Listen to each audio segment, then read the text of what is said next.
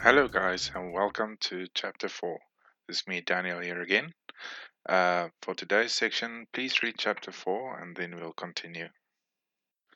So after Adam and Eve were forced out of the garden, they started to make a family. Eve became pregnant and Cain was born. He was the first natural born person. He will also have a belly button. Did Adam and Eve have a belly button? That's just a thought for fun. She then said she has received a man from God. She probably hoped that this man might be the promised offspring that would bruise the serpent's head. But it would be a much later offspring that would be the promised one. Abel was born next. It doesn't mention that Adam knew his wife again before giving birth to his son Abel. So they could have also been the first twins to ever, ever be born. Interestingly enough, Abel farmed with sheep. His older brother worked in agriculture, same as his father Adam. It's a tradition that the eldest would usually learn the same trade as the father. So if your father was a carpenter, then you'll become a carpenter, or if he was a mason, you'll become a mason, and so forth. Or a lawyer, then you'll become a lawyer.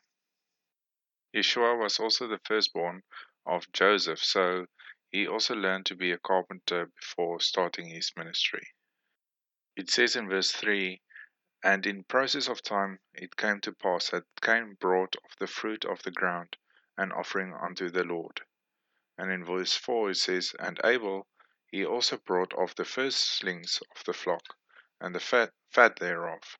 And the Lord had respect unto Abel, and to his offering." Did you notice that the word says Cain brought fruit? It does not say he brought the first of his fruits. Abel brought the first fruits of his sheep, basically the best that he had. Abel probably felt sorry for what his family had done, and that they were chased out, and the best he could do was to give the first of his produce. Cain perhaps did not feel he should humble himself and did not make an effort with this offering. Also, did you notice they actually made an offering? So who told them to start doing this? Did God teach them these things while Adam was in the garden, or were they told this by God as they actually grew up? Just as Abel gave his first to God, God gave his firstborn to mankind. Just an interesting thought. God then showed respect to Abel, but not to Cain. Cain then became angry that his brother received respect from God, but he did not. God then asked why was he so upset. God told him that if he did well in the sight of God, he would be rewarded just like his brother. But if he did evil, then he was giving sin a footstool in the door.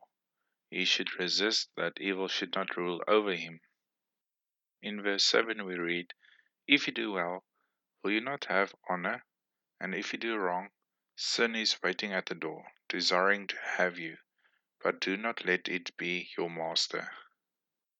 Unfortunately, Cain was still angry and took Abel to the open fields and killed his brother there. Then God asks Cain about his brother. Again, God basically gives mankind a chance to come out and admit that they did something really bad, rather than striking Cain before he killed his brother. But Cain seemed arrogant and asked that why should he look after his brother, and that he did not know where Abel was. In the Hebrew culture, it is customary that the eldest son or sibling should take responsibility for the punishment of the other siblings if he did not look after them, to make sure that what they were busy with was good. So it's just making sure that they stay out of trouble. Um, you will notice that this is the same that happened to Joseph that was sold as a slave. His oldest brother did not want him to be killed, but rather sold him. They also did not want their father to die from sorrow, Um, to hear his brother was kept as a prisoner. This is just something interesting to know about uh, responsibility among siblings. So God told Cain he knew what he had done. He also told him what the punishment would be for killing his sibling. So we read in verse ten to twelve, and the Lord said, "What have you done? The voice of your brother's blood is crying to me from the ground. And now you are cursed from the ground, which has opened its mouth to receive your brother's blood from your hand. When you work the ground, it shall no longer yield its strength. Uh, you shall be a fugitive and a wanderer on the earth." Cain then suddenly realized the trouble that he was in and told God it was too much for him. He feared to be someone without a home. He would be wandering the whole world and not be welcome anywhere, and he will be a fugitive, and that he will be removed from God's presence. He was afraid that someone would find him and kill him because of the curse that was now on him. Interesting that Adam and Eve and Cain were the only people on the earth at that time. So technically the only people that might want to kill him is his parents. Um, but Cain was the first one to commit murder out of anger. Statistically, at that stage, twenty-five percent of the world were murderers. God did say that whoever kills Cain will be punished seven times more. Also, Cain received a mark to be recognized, and that people might not kill him or a descendant of his. He then went to the land of Nod. Nod in Hebrew comes from the root term to wander. He became a detached person from God and the father of a godless society.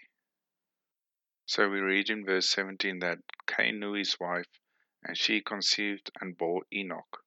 When he built a city, he called the name of the city after the name of his son Enoch. So now you might actually ask yourself, so where did Cain then get his wife if there were only three people on the earth at that stage? Well, the answer is in the next chapter five, where it says, "And the days of Adam after he begotten Seth were eight hundred years, and begot, begat sons and daughters. And all the days of Adam lived were nine hundred and thirty years, and then he died." Well, you might say, but this is ridiculous that some person can live this long. You must remember that Adam and Eve were born with perfect D N A, so they were basically the first copies of mankind. Also, they were able to eat from the tree of life um, before the fall basically happened. So the chances were good that they could live long. So there was no law yet to say you cannot marry your sister and have children with her. Adam married his own rib, if you think about it. So Cain probably also lived a long time, but not as long as his father Adam did, because he did not eat of the tree of life. Cain then started his colony and had children that, that some of them were good with cattle and that uh, dwelled in tents, others were good with musical instruments like harps, and others could make items out of brass and iron. One of Cain's descendants was even arrogant enough to tell his wives that he killed a man for just wounding him. I mean, really? So his argument was that if uh, the punishment was seven times if you hurt Cain, then the punishment would be seventy times seven for just hurting him. The word does not say that God agreed with this claim, however. It truly shows you how godless the descendants of Cain had become without God in their lives. In Genesis four verse twenty-five, Adam then starts a new family tree and got a son from Eve and called him Seth, and he replaced Abel, who was killed by Cain. Seth then had a son with the name Enos, and his descendants were people who seek to be with God and called on the name of God. I hope you were able to learn something from this chapter, and I hope you see you guys next time.